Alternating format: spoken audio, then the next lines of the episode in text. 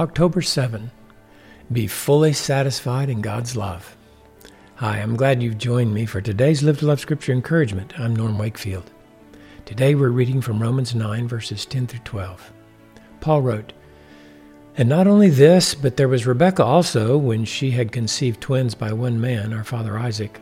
For though the twins were not yet born and had not done anything good or bad, so that God's purpose according to his choice would stand, not because of works, but because of him who calls, it was said to her, The elder will serve the younger.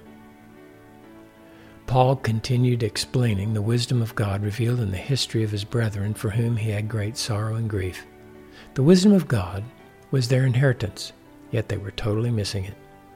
In verses 3 through 5, Paul itemized the blessings they had received, such as the law and the promises to the fathers, but they could not see that these all pointed to a righteousness from God given as a gift through Jesus Christ. In these verses, he unpacked another part of their history based on the promise.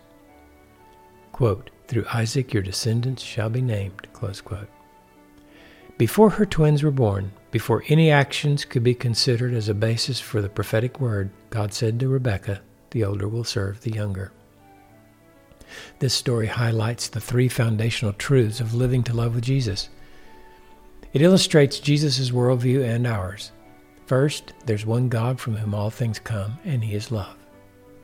Second, Jesus' love is enough. He alone, His will alone satisfies my soul. And third, God's purpose in all things is to make us like Jesus and prepare us for eternity. For Rebekah, she should have reasoned in her heart something like this Well, this is from God. I'll be satisfied with His love, His will, and His wisdom.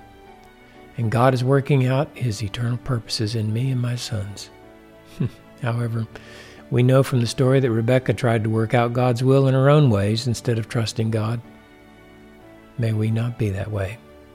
Let us trust that we cannot be separated from God's love in Christ.